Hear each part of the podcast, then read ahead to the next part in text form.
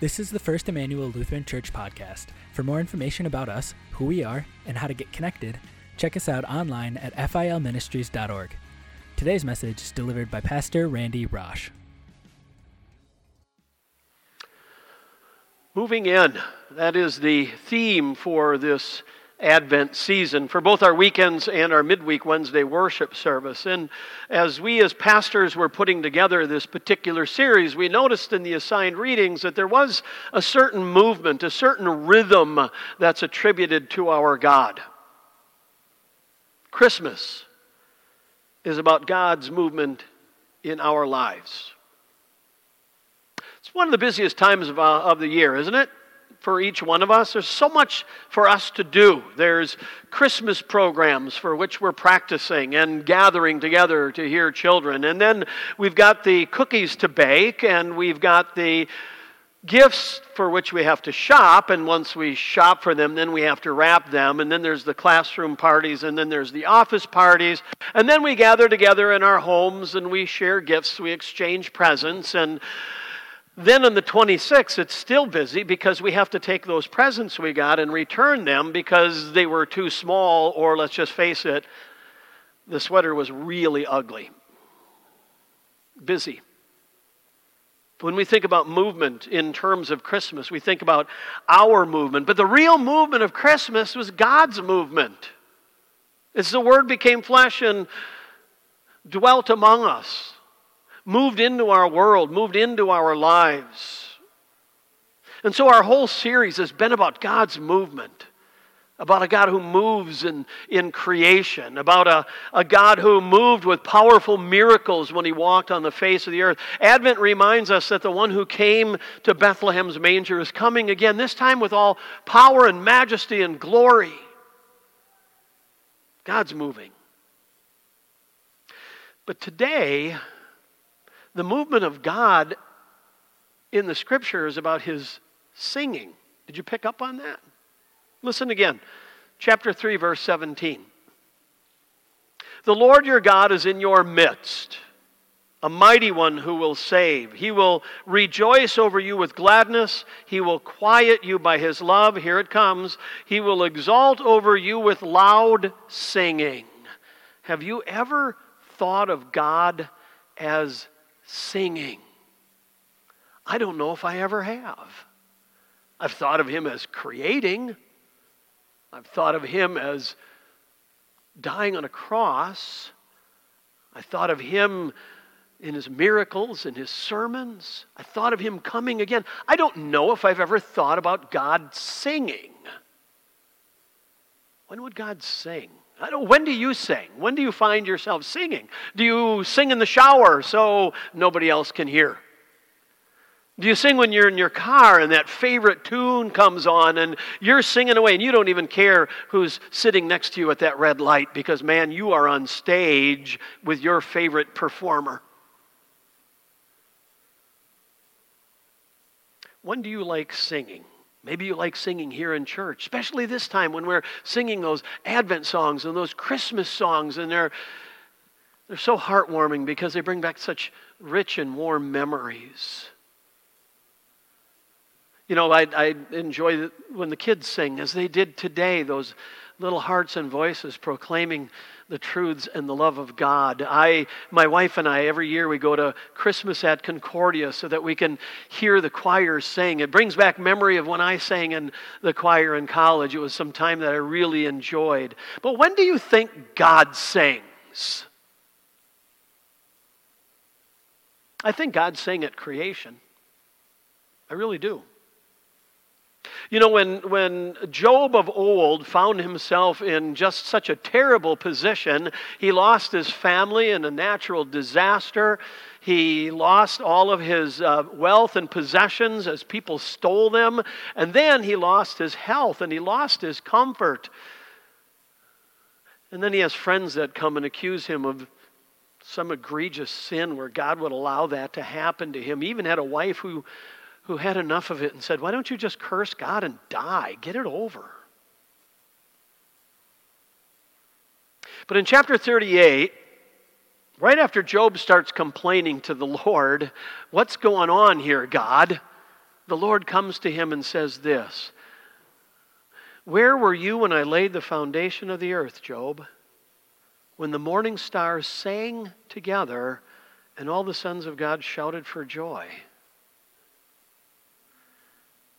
If creation was singing, it probably took its lead from the Lord. After all, creation is a reflection of God, His majesty, His power, His joy, and He must have been the celestial choir director. And this is why the psalmist could say, Make a joyful noise to the Lord, all the earth, break forth in joyous song, and sing praises. Why? Because the creation reflected the perfection of its creator, it sang his praise. And this includes, I believe, our first parents, Adam and Eve. I, I think they sang the Lord's praises with perfect tongue as they enjoyed that warm and comfortable relationship with their Maker. Now, sin, sin came and, and attempted to put an end to God's joyful song. It tried to drown out the joy of God. And I'm guessing the devil must have been pretty delighted when he stole the joyful melody of perfection from the life of the man and the woman and the entirety of creation. The devil himself must have eked out a wretchedly off key, unharmonious little ditty, thinking that he had forever captured the hearts and lives of God's dearly loved children. But nothing. It turns out that nothing, nothing could take the song out of God's heart. Not sin, not death, not the devil himself. And this is because even before God set the foundation of the earth, he had a plan of salvation just ready to be unleashed in the world. I think, I think God the Father sings with joy over his Son, Jesus Christ. He who is the plan of salvation in action. At just the right time, God sent forth his son, born of a woman, born under the law, to redeem those under the law, to redeem us, which means that Jesus left the perfection of heaven's song to come into a sinful world that is drastically out of tune. And, and when Jesus was baptized into his earthly ministry, he's about 30 years old, and the heavens open up, and the voice of the Father is heard saying, This is my beloved Son, with whom I am well pleased. It mustn't have been too much after that that Jesus took Peter and James and John up on a mountain to be by themselves. And suddenly, Jesus was transfigured. His glory was radiating. And again, the voice of the Father was heard This is my Son with whom I am pleased. Listen to him, listen to his song. Because in his ministry, Jesus continued the song of the heavens, the song of the Father. His preaching was a song of power and authority. His healing was a song of restoration and comfort. His forgiving of sins was a song of new life. And the people he came to save, the people he came to sing to, rejected him. And they condemned him. And they tortured him. And they nailed him to a cross. But even being suspended on a cross between heaven and earth, the song of God's love could not be stifled. And the most significant verse of God's song was sung by the Savior as he's nailed to a cross Father, forgive them. And he bows his head in death so that he could silence the song of sin, but God's song would never be silenced. For that Sunday morning, as the sun found its way to the horizon, the song of salvation was heard echoing through the empty tomb He is not here, He is risen as He said. And this means that sinners like me and you are saved. And God sings over repentant sinners. Jesus said this There's joy before the angels of God over one sinner who repents. Imagine the song in God's heart when you and I were brought to saving faith. Imagine the song in God's heart as we deny ourselves and take up our cross and boldly follow Him. Imagine the joy in God's heart as we live our lives as a light in this darkened world, as we sing His song to a world that is so out of key. Imagine the joy in God's heart as we love him with all of our heart, all of our soul, and all of our mind. Imagine, imagine the joy in God's heart when we would dare to love one another even as we love ourselves. And my friends, when we fail to do these things, imagine the joy in the Lord's heart as we return to him in repentant faith, trusting him for the forgiveness of sins, for new life and the promise of heaven. I cannot wait for that day. I cannot wait for the day when the Lord comes again singing to gather his heavenly harvest. The prophet Zephaniah, he spoke at the same time as uh, Jeremiah. And both of them gave a warning to Israel repent, turn away from those false gods, bring yourselves, bring your hearts and your families back before the Lord.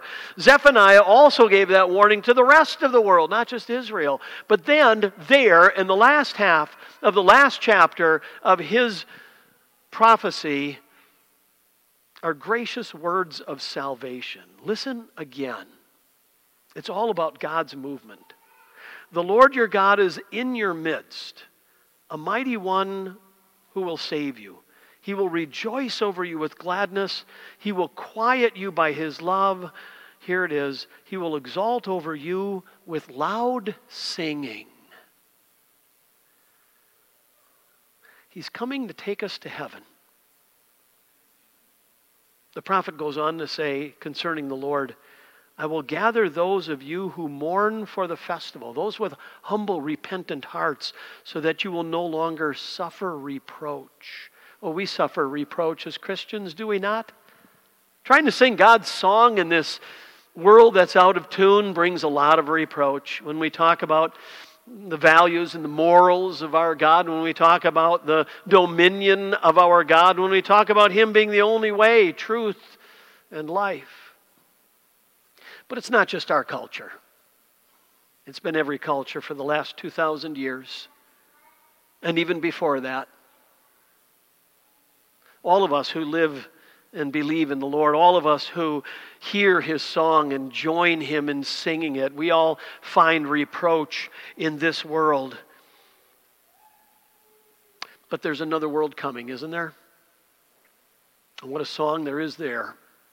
John, the apostle, was given an opportunity to glimpse into heaven, and he wrote about it in the book of Revelation. In chapter 14, verse 3, he talks about all those of us who are going to be in heaven, and he says this They were singing a new song before the throne, a new song, a song of only joy and never sorrow, a song only about life, never about death. There's a new song coming in heaven. But until that day, we still have a song to sing. And the prophet says, Sing aloud, O daughter of Zion. Shout, O Israel. Rejoice and exult with all your heart, O daughter of Zion.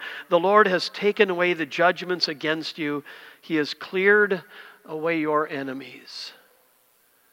And that is the song we sing joyfully, continuously. And let us never stop singing. Thanks for listening to this week's message. If you want to learn more about First Emmanuel Lutheran Church, visit filministries.org. We'll see you next week, and God bless.